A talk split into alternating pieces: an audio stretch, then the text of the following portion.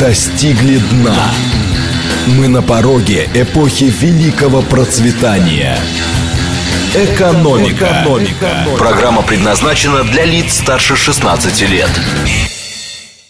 Михаил Хазин. Начинаем нашу сегодняшнюю передачу. Две недели прошло. Я, к сожалению, был в командировке. Обычно, когда я в командировке, я стараюсь выходить в эфир.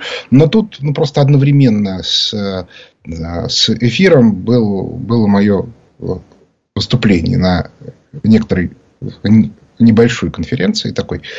А, э, фактически речь идет о том, что все больше и больше э, элит, а я был в Азербайджане, в Баку, заинтересовались о том, как выглядит объективная картина мира. Вот принципиально важная вещь. Да, меня специально попросили а, выступить в моем выступлении нарисовать максимально объективную экономическую картину без каких бы то ни было политических э, отклонений в ту или иную сторону. Потому что они говорят, что им было, бы принципиально важно именно увидеть э, вот эту вот базу, да, на которой разные политические силы играются в свои политические игры. В Азербайджане, как я уже не раз объяснял, есть национальная элита, в отличие, например, от, от, от Грузии или Армении. И по этой причине а, и в связи с той напряженной ситуацией, которая сегодня в регионе, они, видимо, решили вот такую вот объективную картинку порисовать. Но я, собственно, вот приехал вот на этой вот такой небольшой закрытой конференции выступил. Потом еще несколько дней с разными людьми разговаривал. Но опять-таки на ту же самую тему. Да, вот, э, мы, конечно, не, э, не могли не влезать в разговорах в политические аспекты, но каждый раз они говорили, вот, когда это приходилось делать, что вот, да, конечно, мы понимаем тут вот туда-сюда, но вот нам бы хотелось бы именно вот эту вот такую вот абсолютно очищенную от любого субъективизма объективную картинку. А вот, отметим, кстати, что э, в Западной Европе и в Соединенных Штатах Америки такой объективный картинки нет. Это очень хорошо видно, например, по а, данным по Германии. Я раз 10 в интернете встречал информацию о том, что вот в Германии закончился экономический кризис. А, в июне плюс 7 а, процентов промышленные заказы. При этом вот вышел позавчера очередной обзор, который показывает, что оценка промышленности Германии крайне печальная.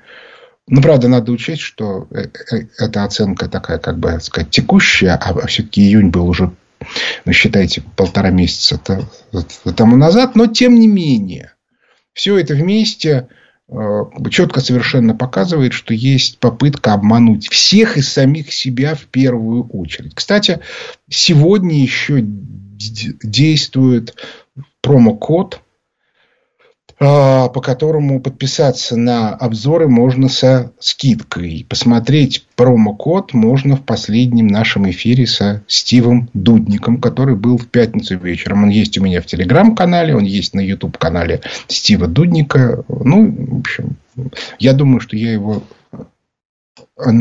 напишу сегодня. Я, кстати, кажется, даже в телеграм-канале его написал у себя. Теперь мне хотелось бы сделать небольшое отступление. Пока я сидел в Баку, а произошли разные веселые события. Дело в том, что у меня всегда была, ну, не мечта, но некое желание, чтобы был хороший, а, на котором можно, как бы, ну, чат это такое современное э, слово, а, форум, на котором бы можно было разговаривать об интересных вещах. А, я это сделал частично. Я пытался это сделать еще в начале 2000-х. Был такой э, смешной сайт ОПЕК. Сокращение от Open Economy. Там был, правда, очень глупый модератор. Я пытался из него сделать интересную дискуссию. Даже часть дискуссии оттуда потом на Волт Крайзисе э, сохранил, потому что этот сайт исчез. Потом мы сделали World Crisis.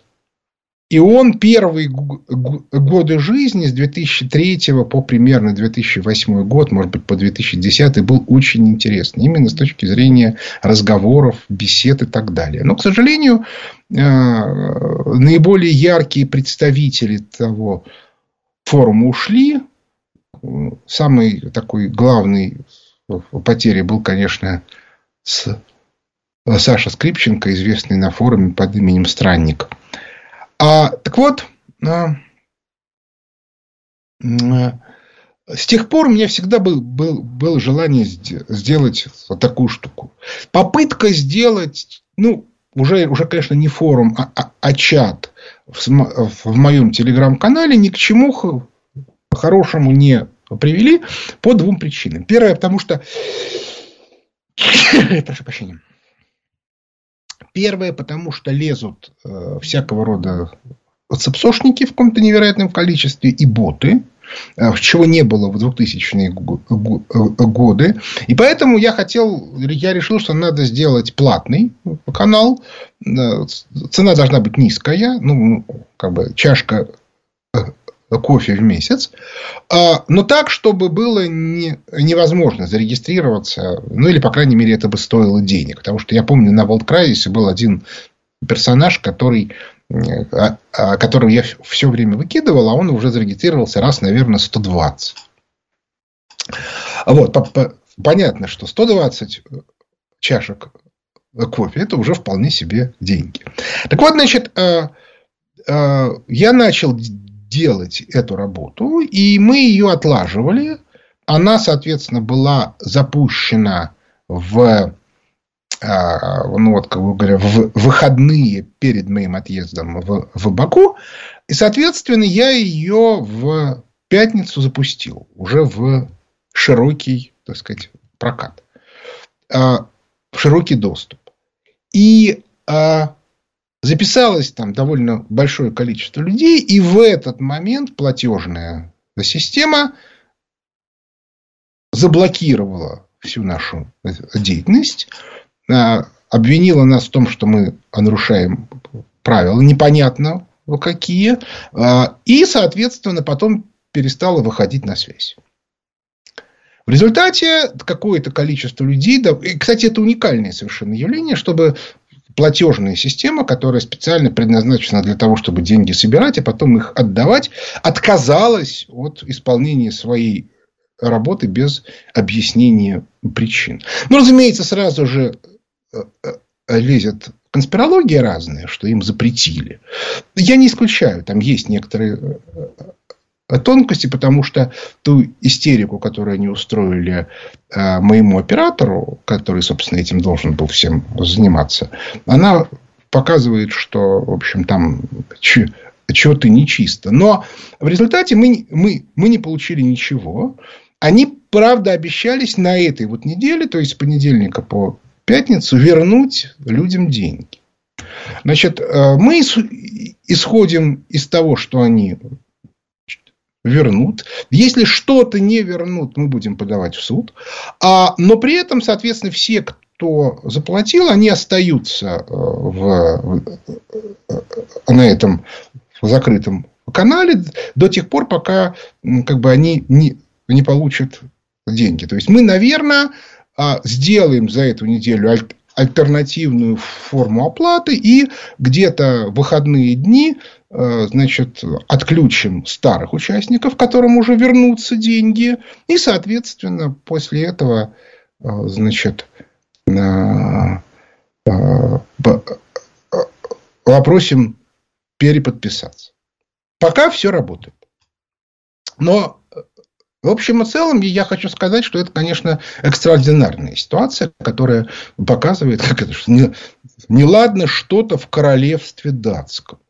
Ну, тут много есть разных э, тонкостей с тем, что у нас происходит. Например, история с цифровым рублем, который, по мнению профессора Катасонова, я, собственно, от него это услышал, а, связан с тем, что когда стало понятно, что рано или поздно мы из МВФ выйдем, напомню соответствующий закон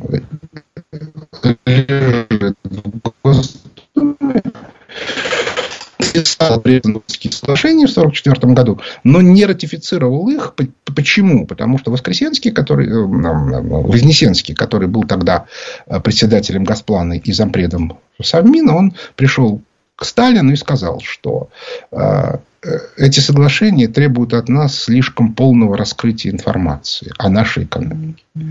Вот как бы, я не исключаю, что из МВФ мы выйдем, а, но Запад бы очень бы хотел все равно контролировать те процессы, которые происходят у нас в финансовой системе. И, собственно, и, и не только у нас. И по этой причине идея вот этой цифровых национальных валют связана как раз с тем, что у них единый протокол, который прозрачен для Банка международных расчетов в Цюрихе. То есть, это другой способ взятия нас под контроль. Разумеется, ничего не мешает изменить протокол ну, во всяком случае, попытаться его изменить, но, разумеется, не при нынешнем руководстве Центробанка. Вот такая вот картинка. То есть, мы видим, что а, в нашей финансовой системе в стране контроль ну, как бы разного рода сил внешних, ну, потому что какое дело внутренним до нас, да, ну, вот что им до нашей, до моего телеграм-канала, да, казалось бы.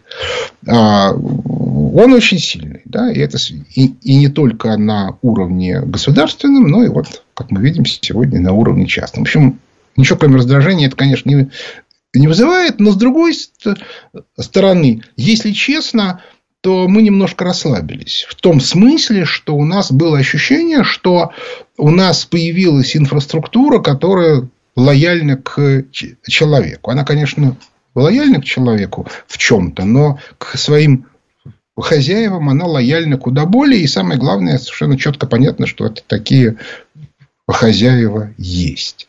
Значит, если мы посмотрим на то, что произошло за эти две недели, то мы увидим, что лето и наиболее яркой историей был, конечно, Нигер или Нигер, я уж не знаю, как его теперь произносить, а в котором произошла революция. Поскольку это была не оранжевая революция, спонсируемая Западом, а альтернативная, то по этой причине весь Запад возопил о нарушении свободы и демократии. Я бы на месте нашего МИДа и МИДов некоторых других стран просто то, что называется копипастом бы э, делал те сообщения, которые делал Запад во время оранжевой революции на Украине, то есть не смейте, значит, как бы вмешиваться, это э, требование э, народа и так далее и тому подобное. Но ключевой момент всей этой истории это то, что была попытка контрпереворота. Здесь обсуждалось, что будет внешняя агрессия, обсуждалось еще чего-то. Ну и дальше довольно быстро выяснилось, что ни Франция не способна на такое, ни, соответственно, окружающие страны, которые еще контролируются Францией. Кстати, и в, Сенег... Э, в Сенегале тоже начинаются проблемы. Сенегал, напомню, очень интересная страна, которая в такой в виде положены на бок буквы «Л». Потому что посередке есть речная долина, вокруг которой расположена страна Гамбия. А оно в какой-то момент они объединились, и возникла Синегамбия, но потом, соответственно, они опять, по-моему, разъединились. В общем, я уже сейчас детали не помню. Вот, в любом случае, становится абсолютно очевидно, что Запад теряет возможность выкачивать из региона деньги. Вот это, собственно, ключевой э, э, э, момент. Дело в том, что все африканские страны, которые французская Западная Африка, они все платили Франции колониальный налог. Якобы за созданную в XIX веке инфраструктуру. А, и сейчас абсолютно очевидно, эти страны этот налог платить не будут, что существенно увеличит их доходы. А если это увеличит их доходы, то это означает, что можно создавать инфраструктуру, поскольку вот реальную, да, не, не то, что там они написали в, в бумажках, а реальную. Поскольку строить мосты, дороги и э, каналы – это российская привилегия, то по этой причине будем надеяться, что э, мы соответствующие заказы получим, ну, что, соответственно, очень как бы полезно для России. А, но и заодно становится понятно, что можно пытаться использовать вот весь этот регион для того, чтобы вспомнить о том, что в этом регионе была единая валюта. Такой француз, э, африканский франк привязанный к французскому франку, а потом к евро. То есть, иными словами, опыт межгосударственной валюты есть не только у Евросоюза, но и у этих африканских стран. И теоретически можно пытаться этот опыт постепенно начать обобщать в рамках Евразийского экономического союза. Вот это вот очень интересная тема, опять-таки, не при нынешнем руководстве денежных властей России. Эти никогда не пойдут на любые анти Бреттон-Вудские интеграционные процессы. Это очень хорошо видно, потому как они любой ценой попытаются развалить э, Евразийский союз.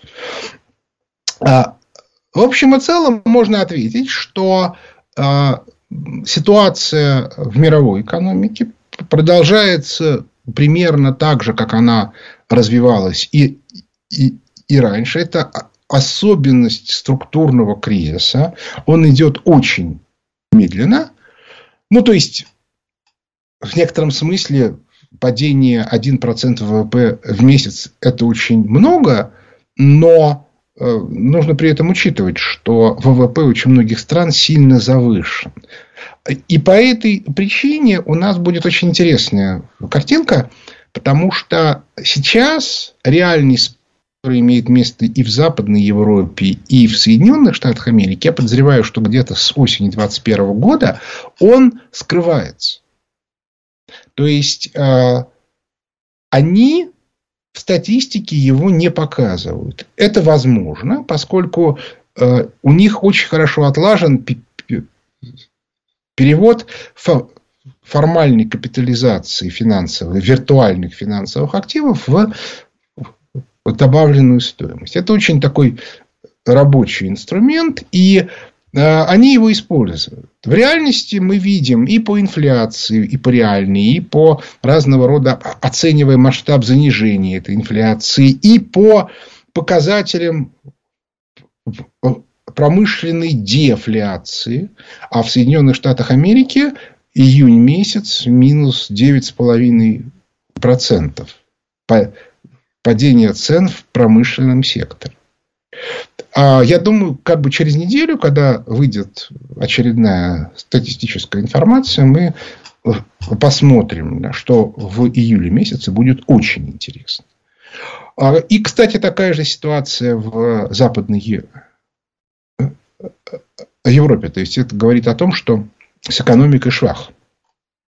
Вот реальный швах. И с, с реальным сектором. И в этом смысле очень интересно, как, бы, как они собираются делать ре, ре, ин, индустриализацию. Так вот, э, пока они вынуждены э, признавать косвенные признаки вроде дефляции, они действительно показывают небольшой промышленный спад, но э, спада ВВП они пока не показывают.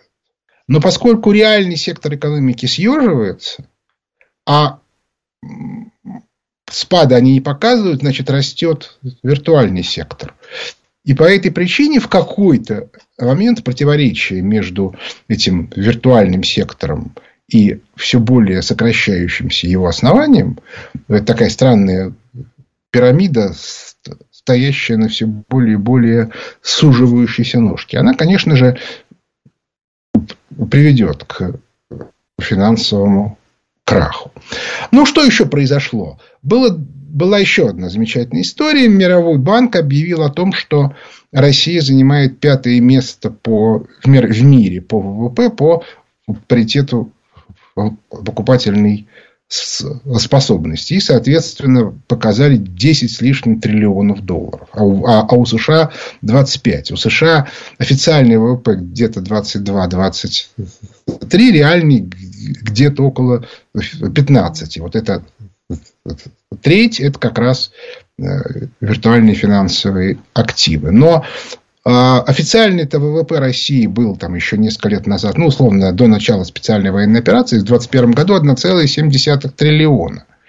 А, есть а, паритет покупательной способности штука очень такая виртуальная, и по этой причине очень сильно варьируется. Но примерно он повышает ВВП России в два раза. Примерно. А, значит, если был 1,7, то 3,5, как я и объяснял несколько лет тому назад, что в России сильно больше, чем все думают. Но фокус состоит в том, что 3,5 а, это, а, соответственно,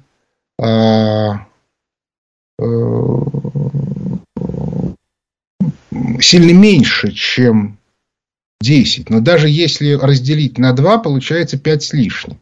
То есть, они еще больше натянули российский ВВП.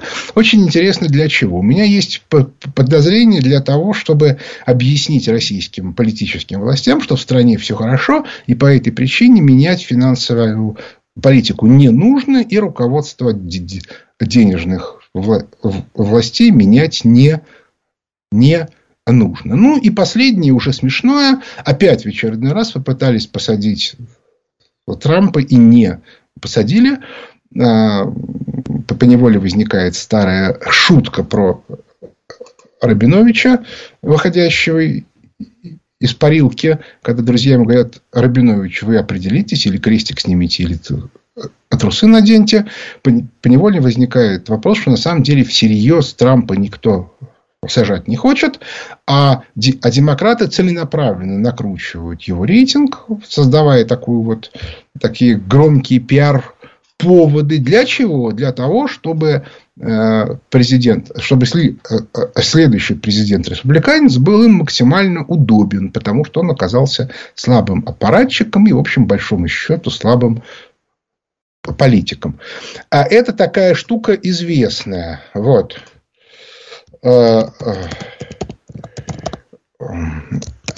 а что э, раскручивать, ну, как бы наиболее удобного из оппонентов. Ну, посмотрим, что будет, как это, как это все будет происходить. Вот. Я пока не могу а, а, с, сказать, а, чем это все закончится. Не исключено, что все-таки те силы, которые страшно хотят посадить э, Трампа, они все-таки э, победят. Но это, конечно, будет очень смешно. Перерыв на новости.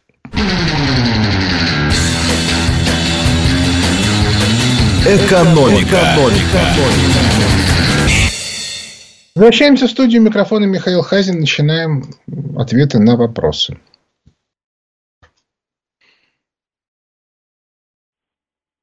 Алло. Алло, Михаил, Ле... Ле... Михаил Леонидович, э, Виктор Михайлович из Домодедова. Здравствуйте, слушаю вас.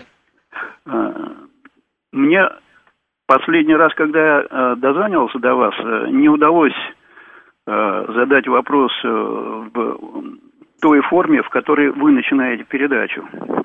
Может быть, в этот раз повезет. Э, тема такая.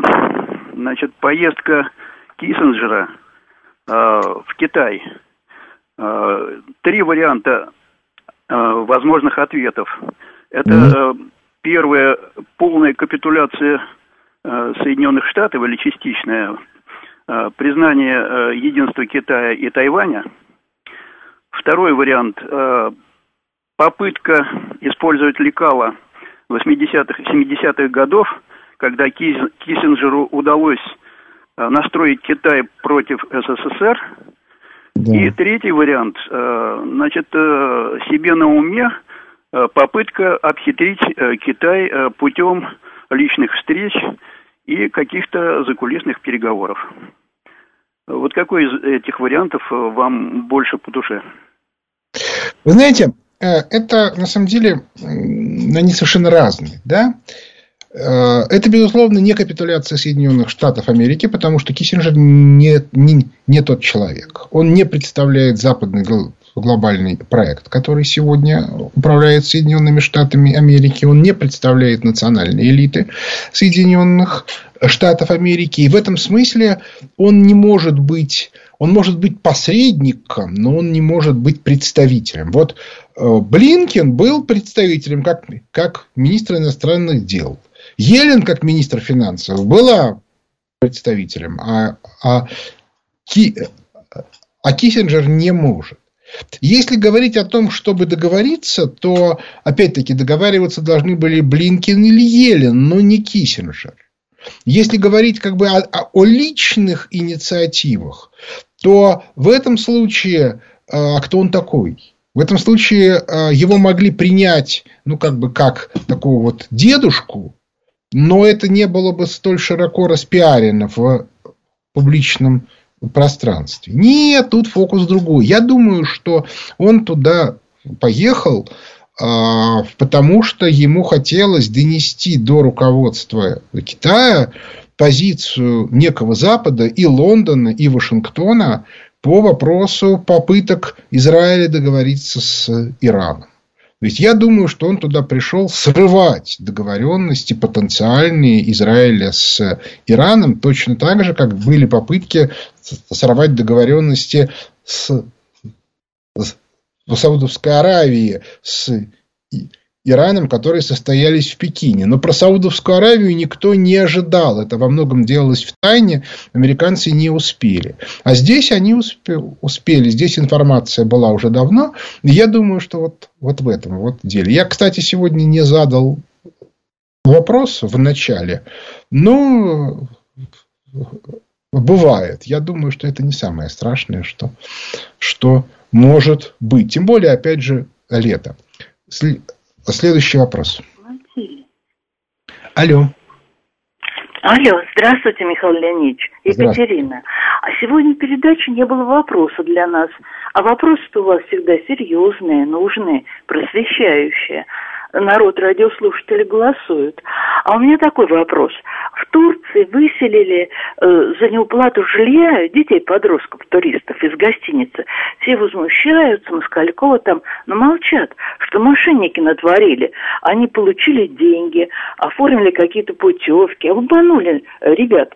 Да так о них надо говорить, мошенников судить, Я надо объясню. поймать. Вот я объясню, в чем разница. Да? Вот нас обманули. Да? Платежная система оказалась мошенниками. Но мы понимаем, что у них есть хозяева, которые им, вы, им выкрутили руки, они устроили истерику и т.д. и т.п. Это все мура. Проблема в другом. Проблема в том, что а, мы оставили всех, кто заплатил деньги, со, в составе закрытого канала на Телеграме. Вот, ну, как бы в знак некоторой лояльности нашей с нашими читателями. И в этой ситуации, конечно же, турки, ну, турки сильно более коммерчески ангажированные люди, но все равно выкидывать детей это неправильно. Вот, собственно, все разница. Исключительно в отношениях. А так все понятно, мошенники, да. Следующий вопрос. Алло. Да, здравствуйте. Это говорит Москва? Да, да, да, я, я слушаю. Давайте вопрос. А, ой, я дозвонилась, неужели? А, меня зовут Елена, Москва. У меня такой к вам вопрос касательно бизнесменов. Дело в том, что я уже много лет работаю через потребительский кооператив, и угу. в моем понимании нет то есть, ну, таких фраз, как мне гайки завинчивают и так далее. То есть я работаю совершенно спокойно, и государство меня в этом вопросе поддерживает. То есть у меня а, к вам вопрос касательно бизнесменов вот в чем заключается. Почему они неохотно переходят на такую организационную правовую форму? Вы знаете, вы будете смеяться, но я уже много лет объясняю, что в сегодняшней ситуации для производства и вообще для некой творческой деятельности кооператив – это самое оптимальное э, юридическая форма. Особенно, если у вас имеется большое количество контрагентов. Потому что вы объединяетесь, все транзакции между вами в этой ситуации абсолютно бесплатны, потому что они, в принципе, налогами не облагаются. И вообще массу проблем можно решать. С точки зрения государства, ему все равно, потому что оно свои налоги возьмет, когда будет продаваться конечная продукция на рынке. Ну да, конечно, э, налоговая всегда нервничает, когда она видит, что происходят какие-то процессы, а она не видит что. Но тут уж никуда не деться. Так в законе впрямую написано. Но почему-то у нас боятся использовать кооперативную форму. Может быть, потому что люди друг другу не доверяют. Вот еще раз, да, вот вы слышали звонок человека. На сегодня потребительский кооператив одна из лучших на сегодня форм для конструктивной деятельности, в том числе и коммерческой. Следующий э, вопрос. Алло, здравствуйте, да. Михаил. Это Андрей из Москвы. Некоторое время назад э, вот Костин высказывал предложение э, запустить очередной этап приватизации. Вот, и некоторые выражали мнение, что это очередное разграбление общенародного достояния, вот. И я хочу вас спросить вообще, вот э, был ли такой обстоятельный анализ всех тех приватизационных процессов, которые у нас были, ну вот начиная то есть в первое десятилетие значит, э, приватизации счетная палата подготовила доклад под названием «Анализ процесса приватизации государственной собственности в Российской Федерации за период 1993-2003 годы». Далее, это, кстати, там процессы тоже шли. Но вот был ли анализ всех преимуществ, недостатков и вот рекомендаций, которые высказывались, вот были ли не просто там, что это плохо или хорошо, а при каких условиях это хорошо, при каких условиях это плохо. Вот. И еще вопрос у меня по поводу вот, э, отношений собственности в области программного обеспечения. У нас сейчас в России очень крутые программисты, но совершенно нету адекватных таких проектов. Вот э, свои операционные системы, своего Ютуба и так далее. Вот какие, на ваш взгляд, должны быть изменения в отношениях собственности и хорошо ли у нас юридически оформлены вот э, такие вещи, как проприетарное программное обеспечение? Что нужно сделать, чтобы программисты выдавали продукты на уровне этих вот ведущих компьютерных фирм? Я вам отвечу. Дело в том, что у всех э, э, начинающих проектов, которые по американской, на, на американский манер зовут стартапы, существует некий э, момент, когда уже сделан продукт, на него уже затрачено колоссальное количество времени и сил, и хотелось бы разработчикам вернуть эти усилия в адекватной форме, то есть деньгами. А Выстрелить невозможно, потому что требуется резкое расширение масштаба, выход на рынок. В этот момент обычно происходит выход на биржу. Вы можете почитать в «Лестнице в небо» или во втором издании «Кризис и власть» историю, как это происходило с фирмой Apple. В результате происходит э, переход прав собственности. Раз. И два. Нужны деньги. Понимаете, у нас это невозможно. У нас единственный источник крупных денег, который позволяет и сделать из, из такого начинающего проекта стартапа серьезный, это бюджетные деньги. А как только выделяются бюджетные деньги, как вы сами понимаете, немедленно появляются люди, которые их осваивают. И в результате из вполне работающего 10 лет назад Рутуба сделали нечто невообразимое, что как бы не, абсолютно невозможно использовать в практической жизни. Ну, то есть, вот я не могу с ним работать. Да, я пару-тройку раз я пытался сделать канал на Рутубе, и каждый раз выясняется, что это какой-то совершенно непреодолимый геморрой. А раньше все было нормально, была такая копия Ютуба вполне себе работающая. Вот. Связано это с тем, что как только пришли большие деньги разработчиков, которые все сделали, выгнали, ну, точнее сказать, их сказали, теперь вы будете получать зарплату а не долю от прибыли. Они сказали, ну, тогда вы сами работаете. Вот. И, соответственно, в результате там сидят чиновники, которые осваивают деньги. И, как всегда, где-то в самом низу сидит какой-то программист на зарплате. И к нему по длинной-длинной цепочке спускается некое указание. Сделайте вот так. А программист при этом знает точно, что высшее руководство, он все равно не понимает, что нужно высшему руководству. Опять же, ему какая разница, он, он за, зарплату получает. Ну и все, и он, соответственно, на уровне той зарплаты, которую получает, он и делает. Вот и все. Вот такая вот картинка. Все очень просто. Э, следующий вопрос. Алло. Алло.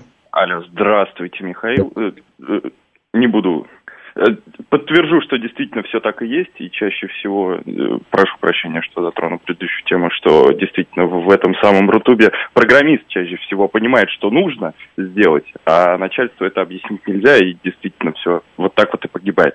И тем самым еще хорошие программисты оттуда вымываются, которые хотели бы, но, к сожалению, система управления их вымывает, сложно делать одно и то Потому же. Потому что они все время объясняют начальству, что те дебилы, а начальству это не нравится. Говорит, какой, как же я дебил? Мне, мне бюджет дали. Это ты дебил. Да. Ты на зарплату работаешь. А у меня бюджет. Поэтому я умный, а ты дурак. Ну, Действительно, так и есть. В общем, Михаил, Георгий, Москва. Соответственно, да. у меня к вам вопрос следующий. А, вот есть э, модели экономики, ну, которые, по крайней мере, я на своем веку, ну, не на своем, ближайшей исторической перспективе видел. Это бреттон-вудский капитализм и это Советский Союз, в частности, социализм. А, и сейчас э, э, идет распад, как вы говорите, на валютные зоны. А, что это такое, поясните, пожалуйста, и какую систему, какая система может трансформироваться вот российская экономика, в частности, это там госкапитализм или что-нибудь. Опишите что-нибудь, что можно найти в интернете, почитать на ну, эту я... тему более подробно и понять, как это будет. Или что может быть. Вот. Да, мы-то это описывали еще в книжке вот 2003 года «Закат империи доллара и конец Пакс Американ» и объясняли, почему будут валютные зоны. Ситуация очень простая. Потому что старая инфраструктура и э, бытовая, и инфраструктура бизнеса, и инфраструктура государственной безопасности во всех ее смыслах, и инфраструктура мировой торговли при сильно упавшем спросе станет нерентабельной.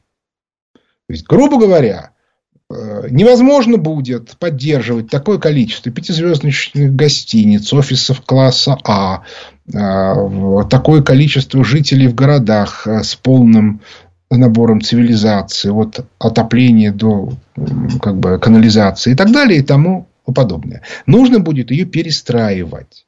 Ну, в Соединенных Штатах Америки я уже там как бы приводил пример.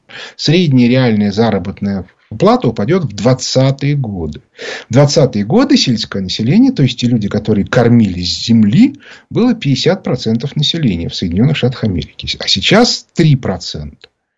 Соответственно, возникает вопрос, куда девать вот этих вот городских хипстеров? Что с ними делать? Нужна новая инфраструктура. Для того, чтобы ее создавать, нужны инвестиции. Единственный источник этих инвестиций – это эмиссия новых национальных валют. А место для этих национальных валют будет возникать за счет вытеснения доллара. Отсюда валютные зоны, потому что есть страны и регионы, которые смогут стать вот такими центрами валютными, а есть, которые не смогут. Потому что то, что они могут имитировать, недостаточно для того, чтобы создавать инфраструктуру полностью. То есть, там будет либо хаос, либо они присоединятся к более крупным странам. Вот, собственно, вся картинка. Да, вот, как я ее вижу. Тут все понятно. А вот вопрос, что будет? Моделей несколько. Есть модель социалистическая, советская. Есть модель Британской империи до 1940 года. Но это колониальная модель. Есть модель а, Бреттон-Вудская, эмиссионная, но она работать не будет. Пока, во всяком случае, до тех пор, пока не будет восстановлена новая инфраструктура. Почему она не будет работать? Потому что она может работать только в ситуации, когда уже инфраструктура построена. То есть, мощный инвестиционный бум а, а, невозможен в этой ситуации. Ну и так далее и тому подобное. То есть, а, а, есть несколько вариантов, как это все будет работать. Я думаю, что в разных валютных зонах будет разные картины. Ну и будем смотреть, как они там между собой будут взаимодействовать. Следующий вопрос. Алло. Алло. Добрый день, Михаил. Сергей Алексеевич зовут. Вот вы выступали в Баку о том, как выглядит объективно, как вы сказали, без политики экономическая картина мира. Да. Скажите, а как без политики, без приукрас объективно выглядит на сегодняшний день экономическая картина в России? Спасибо. Ну, вы знаете, это достаточно длинная история, ну, но если угодно, то в России сегодня такой классический а, корпоративный капитализм, а, сопровождающийся абсолютно колониальной финансовой политикой, то есть с сильным недостатком инвестиционного ресурса и выводом капитала. Если мы начнем сейчас а, создавать, делать рубль инвестиционной валюты, у нас может произойти стремительный бум экономический. При этом, правда, начнутся проблемы, связанные с тем, что вот эти вот крупные корпорации, которые привыкли а, как бы контролировать бюджеты, в том числе федеральные, они попадут в, в чрезвычайно грустное настроение, поскольку появится очень много конкурентов молодых. Они их будут пытаться зажимать, но, скорее всего, не сумеют. А, но, как бы, вот тут как бы, государство нужно будет проявлять активность и, возможно, часть крупных корпораций национализировать и, соответственно, провести в них тотальную чистку. Например, сократить на 90 процентов топ-менеджмент, который вообще не нужен. Ну и так далее и тому подобное. Вот. Я напоминаю, например, что в 2000-2010 годы у нас была, был, был очень моден институт независимых иностранных директоров, но единственная задача этих директоров состояла в том, что они э, так устраивали конкурсы на закупки, чтобы выигрывали всегда компании, представители той страны, который, из которой они ни в коем случае не выигрывали российские компании. Количество примеров столько, что ни сказки сказать, ни слух произнести. Следующий вопрос. Добрый, добрый день, Вадим Подмосковье. Михаил, я вот такой вопрос хочу задать.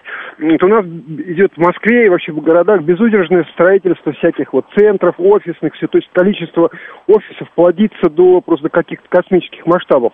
Вот Советский Союз был э, практически э, с такой, особенно Москва... Давайте, времени мало осталось большой империи, все помещались.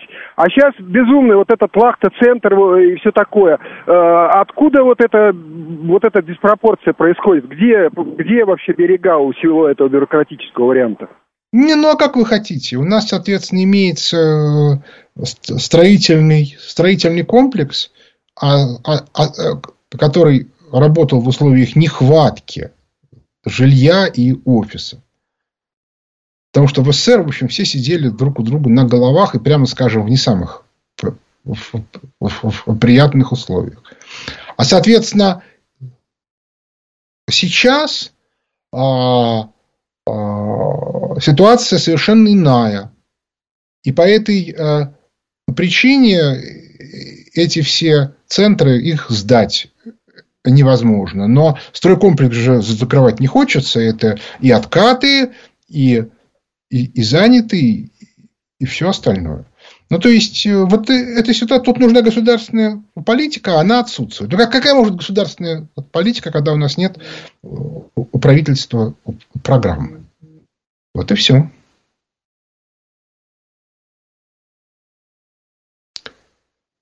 Ну, как бы, я думаю, у нас осталось три минуты. Я тогда уже просто завершу неким резюме. А мы сейчас находимся на пороге слома некоторой старой модели. Неважно, какая она. Вот тут вот я там попытался сформулировать несколько минут назад, но это абсолютно не важно, потому что ее все равно не будет. Причем этот процесс, это вот то, о чем я говорил в Баку, он абсолютно объективный. Проблема в том, кто хочет. А проблема в том, что даже те, кто очень не хочет, остановить этого не может.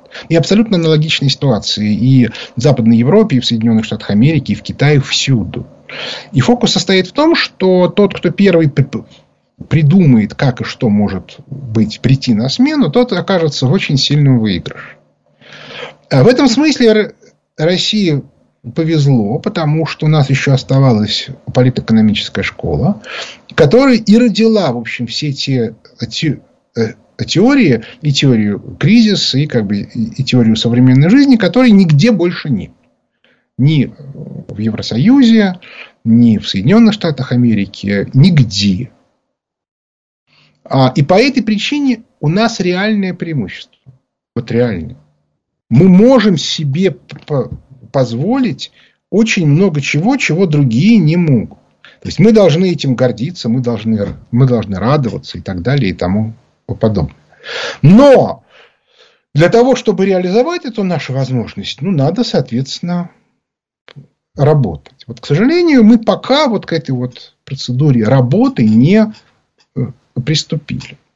Более того, мы еще отличаемся от Запада тем, что у нас есть куда более объективная картина мира, чем у них. Я вот и дело тут, как бы, я могу напомнить про обзоры фонда Хазина. Еще раз повторяю, сейчас еще до, до вечера сегодняшнего дня действует промокод который, э, который можно